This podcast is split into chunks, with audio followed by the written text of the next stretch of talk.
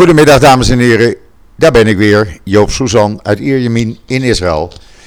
Met uh, de podcast Israël onder vuur. Ja, even vandaag zonder Esther Voet. Ze krijgt een nieuwe computer en dat is juist vanmiddag, dat wordt geïnstalleerd. Uh, maar goed, ik, uh, we wouden u toch op de hoogte houden, dus doe ik het eventjes alleen. Um, want er gebeurt genoeg in Israël, waar het op dit moment weer 30 graden is. Maar dat is een normale temperatuur voor de tijd van het jaar. De barrages, uh, raketten, ja, het gaat maar door, het gaat maar door.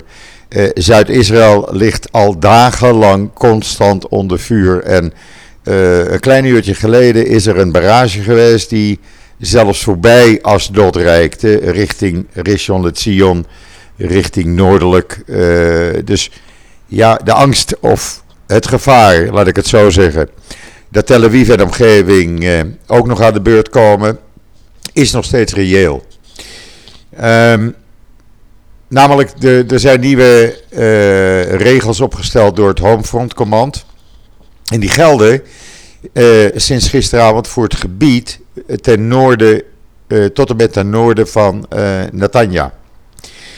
Uh, die regels houden onder meer in dat de scholen en universiteiten blijven nog steeds gesloten. Uh, kinderen zitten al uh, tien dagen thuis. Uh, bedrijven, werkplaatsen die geen schuilkelder heb, hebben, mogen niet open. Of ze moeten zorgen voor tijdelijke schuilplaatsen. men houdt er rekening mee dat het nog niet afgelopen is. Gisteravond kwam er wel een bericht opeens op uh, Channel 12 en dat werd overgenomen door de rest van de Israëlische media. Waarin men zei van ja, Egypte heeft uh, een voorstel neergelegd. Dat zou door Hamas zijn geaccepteerd. Waaruit zou blijken dat er vanaf donderdagmorgen 6 uur een wapenstilstand zou zijn. Israël uh, heeft daar meteen op gereageerd door te zeggen van wij weten van niets. Hamas kwam vanmorgen met een uh, verklaring waarin ze stelde van dat de strijd nog niet gestreden is, zolang Jeruzalem niet van de Zionistische bezetters is bevrijd. Het probleem voor Hamas is namelijk dat zij, uh, ze zijn dit begonnen door zeven raketten op Jeruzalem en omgeving af te schieten. Misschien weet u dat nog, een kleine twee weken geleden. Uh, in het weekend. Dat, uh, dat was eigenlijk de aanleiding voor deze gevechten. Israël heeft toen twee dagen gewacht. En op maandag, naar weer zoveel raketten, is men dan tot tegenactie overgegaan. En Hamas heeft altijd gezegd: wij doen dit om uh, Jeruzalem uh, te beschermen. Jeruzalem is van ons. Heel Israël is eigenlijk van ons. En wij willen dat de Zionistische bezetter uit Jeruzalem verdwijnt. Zij kunnen dus nooit zomaar zeggen van, weet je wat, we gaan een bestand in met Israël zonder dat onze eisen zijn ingewilligd. Uh, dan gaat hun uh, geloofwaardigheid gaat eraan. En uh, ja, zover zijn ze nog niet. Er wordt wel flink gebombardeerd door Israël. Er worden raketlanceerinstallaties aangepakt. zelfs op het moment dat ze proberen te, te schieten. Uh, het tunnelnetwerk in het noorden is grotendeels verwoest. Men is nu bezig het zuidelijk gedeelte aan te pakken. Afgelopen nacht zijn daar 52 vliegtuigen die 120, uh, eh, nou zeg maar, bommen op uh, dat netwerk in het zuiden, dat tunnelnetwerk in het zuiden hebben afgevoerd. En ja, de, de positie voor Hamas wordt denk ik toch wel penibel. Een heleboel van hun commandanten, en dat geldt ook voor Islamic Jihad, zijn inmiddels uitgeschakeld. Er wordt jacht gemaakt op het mastermind van de Hamas militaire afdeling, Mohammed Dijf. Mohammed Dijf heeft men geprobeerd de afgelopen dagen twee keer eh, naar de andere wereld te sturen. Dat is net niet gelukt. Maar Israël zal dat doorzetten, zei de IDF. We laten, ons, we laten het niet rusten. Inmiddels heeft de premier Netanyahu een toespraak gehouden uh, voor de uh, buitenlandse diplomaten hier in Israël, de ambassadeurs. Dat waren er meer dan 70 die daar gekomen zijn. die toespraak, die briefing moet je het eigenlijk noemen, deed hij samen met de minister van Buitenlandse Zaken, Gabi Askenazi. Het staat online bij mij op israelnieuws.nl, u kunt het helemaal nalezen. En daarin zei hij, u hoort nu het raketalarm afgaan, daarin zei hij dat, ja, sorry, we lopen niet met een stopwatch in de hand. Uh, we zullen zien wanneer het einde van de gevechten is. We hebben ook geen tijdschema. En uh, uh, we laten ons niet, zeg maar, korten in onze acties. Hij, zegt, hij heeft daarbij ook gezegd dat Hamas de gebeurtenissen op Jeruzalemdag, en daarbij verwees hij naar de raketten op uh, Jeruzalem, uh, heeft hij gezegd van, luister, dat is de aanleiding geweest om te beginnen. en er is geen andere aanleiding. Op dit moment, ik geef even actuele informatie, ligt Askelon en omgeving weer onder vuur van een rakettenbarrage. Uh, zodat u dat ook even weet. Uh, ik zeg u er nogmaals bij dat we zeggen dat elke keer in de podcast Israël onder vuur. Mocht het luchtalarm bij mij afgaan, dan probeer ik zo lang mogelijk deze podcast op te nemen. Uh, tijdens die briefing vanmorgen toonde, toonde uh, Netanyahu ook een, een kaart aan de diplomaten waarop het hele tunnelnetwerk van Hamas onder Gaza stond ingetekend. Het heet niet voor niets metro. Uh, na afloop waren er nog journalisten die verschillende vragen konden stellen. Daar heeft Netanyahu ook op geantwoord. Hij zei onder andere van luister, zodra de doelstellingen van de operatie worden gehaald, dan zullen we kijken of we naar een bestand toe kunnen. Ondertussen bekijken militaire specialisten of de, tijd, de tijd rijp is dat er binnen een paar dagen uh, een staakt het vuren zou kunnen zijn. Zo niet, misschien moeten we nog 1, 2, 3 dagen door, zei een bron bij de IDF. het juiste moment voor een staakt het vuren, zegt hij, is als wij geëvalueerd hebben of uh, ons doel is bereikt om de capaciteiten van de Hamas-heersers in Gaza te, zodanig te verlagen dat we kunnen zeggen er is sprake van een lange periode van rust daar aan de grens. Uh, ja, ik, ik noemde dat uh, al zo even. het zuiden van Israël ligt onder constant vuur van raketten. En ook nu weer is dat aan de gang. En het is ook nu weer noordelijk van Askelon. Asdod, zelfs ten noorden van Asdod. Uh, het gaat naar uh, Gedera. Ook Beersheba in de Negev wordt op dit moment, as we speak, weer aangevallen door Hamas-raketten. En dan kunt u wel zeggen, sommige mensen vragen dan ook aan mij, Job, waarom zet je die alarm op je smartphone nou niet af? Nou, ik zal u uitleggen. Hier in Israël is er geen ontkomen aan. Zelfs als ik hem zou uitzetten en ik zou naar de radio luisteren, het radioprogramma wordt onderbroken en er wordt opgenoemd welke plaatsen onder raketvuur liggen. Ga je televisie kijken, uh, waar, waar ik dan s'avonds eventjes tijd voor heb, dan verschijnen er in beeld de lijst met, uh, in de rechterbovenhoek, de lijst met alle plaatsen die onder raketvuur uh, komen te liggen. Dus er is geen ontkomen aan. De manier van leven in Israël, uh, ik had gisteren familie in, Israël, in Nederland aan de lijn en die waren toch wel erg bezorgd. Ik zei nou luister, ik voel me in Israël veiliger op dit moment dan in Nederland en met name Amsterdam of andere grote plaatsen in, uh, in Nederland. Uh, ik zeg, kijk, wij hebben een leger, de IDF.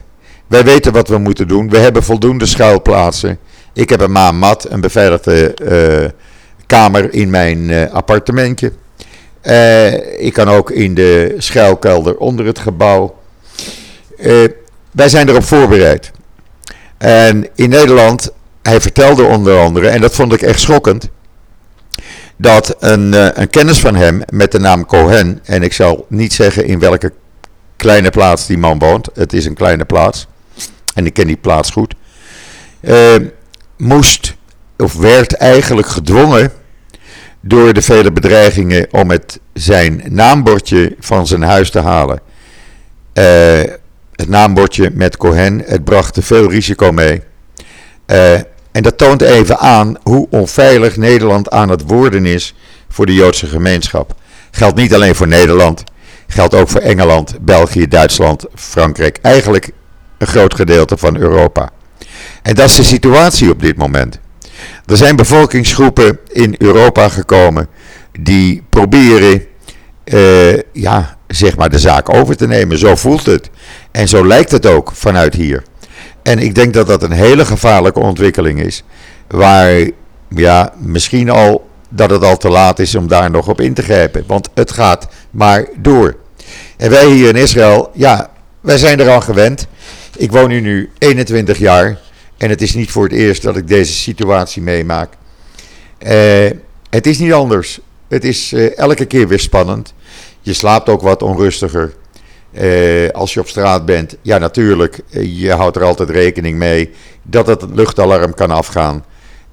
dan kijk je altijd om je heen van waar kan ik dan het beste schuilen. Dat heb je al in je achterhoofd.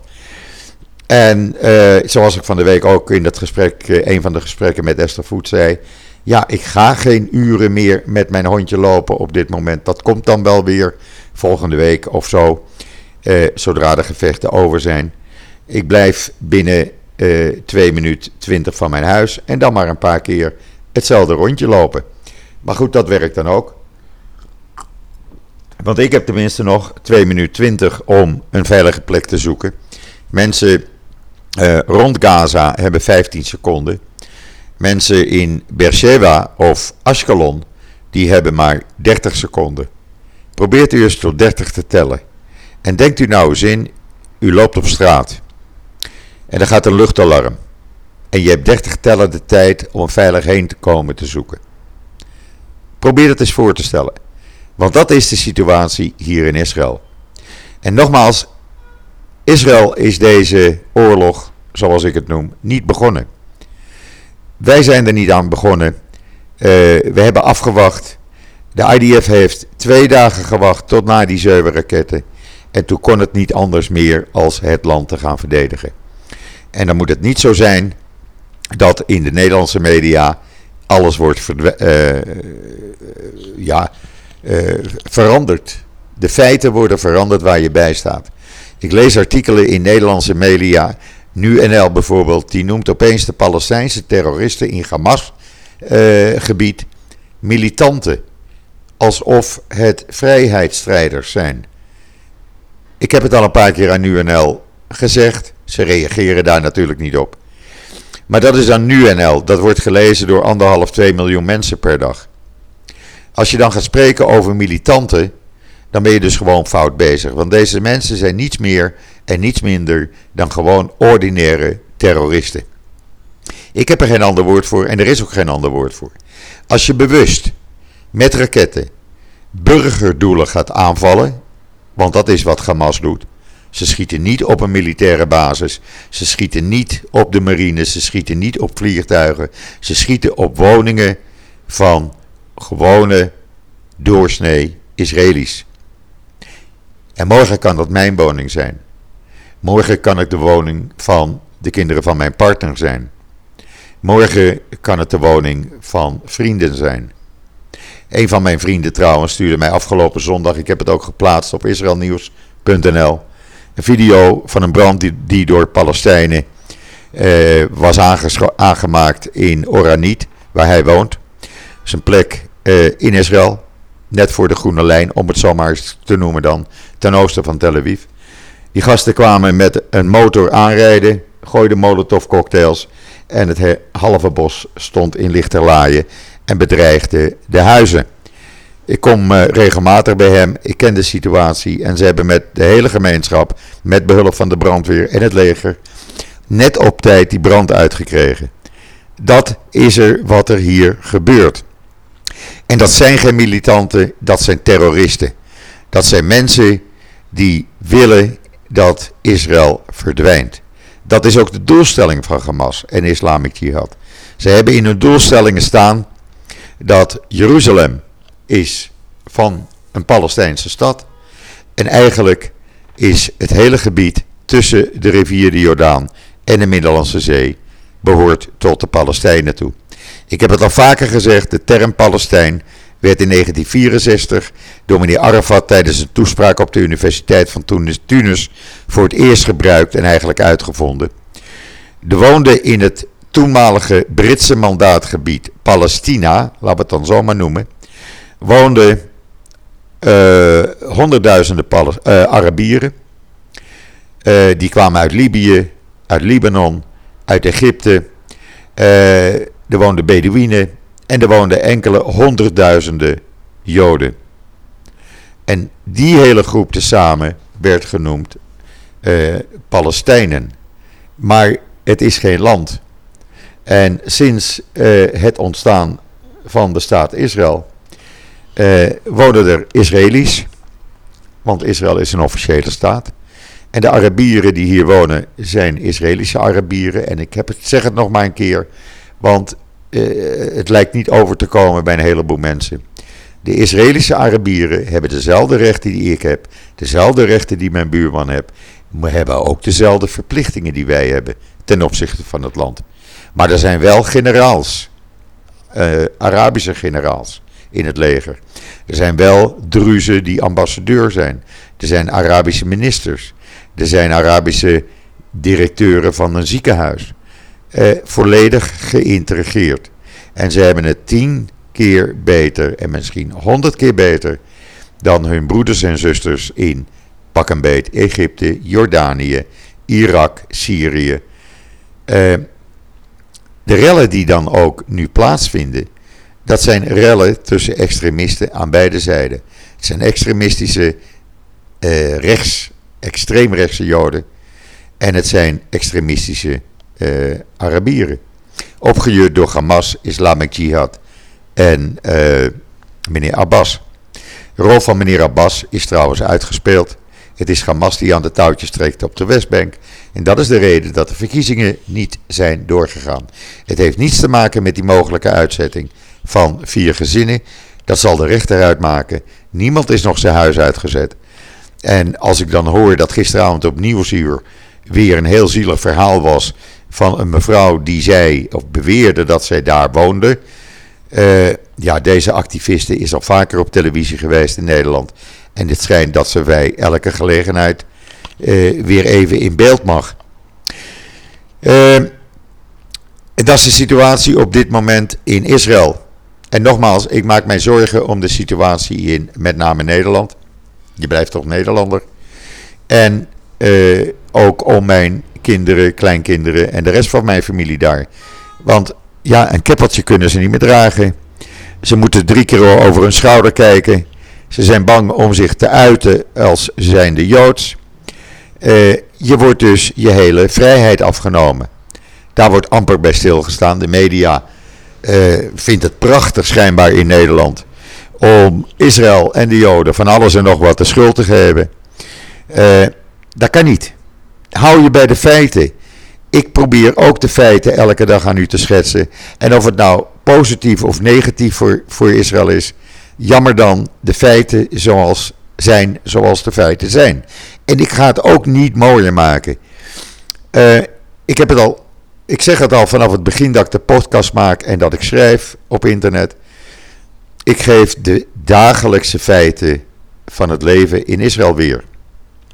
En daar ga ik niet inkleuren, want u heeft recht op de waarheid. En niet op een of andere uh, mening die ik zou hebben. Die zet ik dan wel in een opiniestuk neer. Of een of ander mooi aangedikt verhaal om iemand al of niet te beschuldigen. Dus uh, al die verhalen van al die journalisten die het allemaal inkleuren ga het gewoon niet lezen. Hou het bij een aantal journalisten uit Israël die u gewoon de feiten geven. Ik moet zeggen, Ralf Dekkers doet het prima. Hij kleurt niet in, hij geeft gewoon de feiten zoals ze zijn. De Telegraaf. Dus lees hem in plaats van NuNL. Want NuNL, Volkskrant, nou ja. Laat me niet zeggen welke van denk. Maar ze zijn het lezen niet waard op het ogenblik. En dan nog even iets anders. Ik heb net een artikel online gezet over mevrouw Kaag. Ja, daar is ze weer. Ik kreeg namelijk uh, informatie vanmorgen van NGO Monitor uit Jeruzalem. Uh, die ook mevrouw Kaag regelmatig uh, van informatie voorziet. En wat blijkt, die informatie die zij trouwens zenden aan NGO aan mevrouw Kaag en haar assistenten, wordt zover zij weten rechtstreeks de prullenbak in gegooid. In ieder geval, enige tijd geleden heeft mevrouw K. gezegd: we gaan voorlopig stoppen met het betalen van uh, subsidies aan bijvoorbeeld de Palestijnse landbouworganisatie UABC, omdat daar uh, uit bewijzen van Israël, maar ook van NGO Monitor, duidelijk bleek dat twee medewerkers van die organisatie betrokken waren bij de terreurorganisatie Palestijnse terreurorganisatie PFLP. En ook uh, betrokken waren bij de moord op onder andere de 17-jarige Rina Snerp, nu bijna twee jaar geleden. Daar had mevrouw Kaag in het begin heel veel moeite mee, maar uiteindelijk heeft ze dat dan toch gedaan. Ook al omdat de Europese Unie uh, gezegd heeft: ja, wij gaan daar ook een onderzoek naar doen en naar nog meer NGO's van de Palestijnen. En we zullen kijken of wij stoppen met subsidie. Nou, dat onderzoek is nog niet klaar. Maar mevrouw Kaag heeft een uh, tussenweg gevonden. En die tussenweg is dat uh, haar ambtenaren hebben zelf getoetst of indirect gefinancierde organisaties ook banden met de PFLP zouden hebben. En wat denkt u? Ze hebben geen concreet bewijs gevonden. Nou, dat is toch fantastisch. Dus wat hebben ze nu uitgevonden? Weet je wat? We gaan, uh, we gaan gewoon uh, uh, 200, ruim 200.000 euro, nee, bijna 300.000 euro, 292.088 euro, die gaan we overmaken aan eh, een, een indirecte organisatie. En hoe doen ze dat nou? Er is een consortiumpartner van de UAWC en geen mens weet uh, wie dat is, hoe dat heet. Ik heb het nagevraagd bij NGO Monitor. Die zeggen: Joop, wij kunnen niets vinden. Er bestaat geen consortiumpartner. Uh, maar daar gaat mevrouw Kaag dus drie ton aan uh, overmaken. En dan komt dat geld alsnog bij de boeren en bij de aannemers terecht die geld nodig hebben. Nou, NGO Monitor zegt daar hele grote uh, vraagtekens bij te hebben. Want, zeggen ze, uh, het EU-onderzoek is nog uh, aan de gang. indirecte steun, ja, dat staat daar niet los van. Dat valt gewoon onder de UAWC. Je kan niet zeggen van nou, we, we hebben indirecte en directe subsidie. Nee, het is gewoon naar dezelfde club toe. En ze vinden dus een groot raadsel welke consortiumpartner uh, het ministerie van Buitenlandse Zaken dan bedoelt. Want zij kunnen er geen één vinden.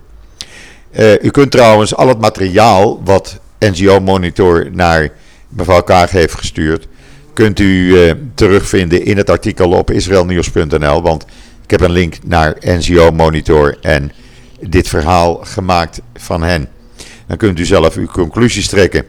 Ook de brief die mevrouw Kaag aan de Tweede Kamer heeft gezonden die uh, kunt u via het artikel op uh, israelnieuws.nl terugvinden. We blijven die zaak volgen samen met NGO Monitor. Want het is natuurlijk van de gekke dat je organisaties die verbonden zijn, die nauwe banden hebben met terreurorganisaties, dat je die als Nederlandse regering nog gaat subsidiëren. Want we weten allemaal waar dat geld terug, terecht komt. En het komt niet terecht bij de boeren en tuinders die het nodig hebben. Goed, dat was het voor wat het nieuws betreft op dit moment. beliggen nog steeds onder raketvuur, met name het zuiden van Israël. Uh, en een beetje het uh, midden van Israël. De Negev ligt nog onder raketvuur. Honderdduizenden mensen zitten al dagen in schuilkelders. Tienduizenden mensen in Zuid-Israël hebben huis en haard verlaten en slapen in caravans of bij vrienden of hebben een uh, appartement of een uh, zomerhuisje gehuurd in het noorden van het land. Uh, mensen zijn hun gewone dagelijkse bestaan kwijt. En ze zijn dat kwijt alleen maar omdat er een stelletje achterlijke terroristen, die nog gesteund worden ook door een aantal landen, waarvan een Nederlandse politieke partij GroenLinks, als die in de regering komt, ook banden heeft met Hamas en Hamas steunt, alleen maar omdat die Israël, het enige land, het enige Joodse land, van de kaart willen vegen. Dat is wat er aan de hand is. En elk ander antwoord is voor mij niet acceptabel.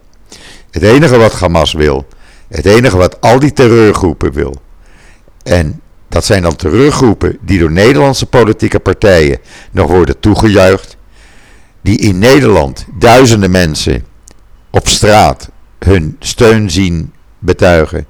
Deze terreurgroepen willen dat Joden nergens ter wereld veilig kunnen leven. Nou, wij laten ons niet wegjagen. Wij willen veilig leven, wij leven veilig en we blijven veilig leven. Niet alleen wij, maar ook onze kinderen en kleinkinderen. Nu en over honderd jaar nog. Ik laat het hierbij. En uh, morgen hopelijk werkt Esther Voet, uh, de computer van Esther Voet. En uh, ga ik weer samen met haar gezellig een podcast maken. Want dat is toch enorm leuk. Ik weet dat we, dat zie ik aan de cijfers, tienduizenden, tienduizenden luisteraars hebben. En dank daarvoor. Het betekent dat er behoefte aan is. En uh, wij doen het graag. En we zullen het blijven doen om u de juiste informatie vanuit dit o zo prachtige land te kunnen en blijven geven. Dus zeg ik tot ziens, tot morgen.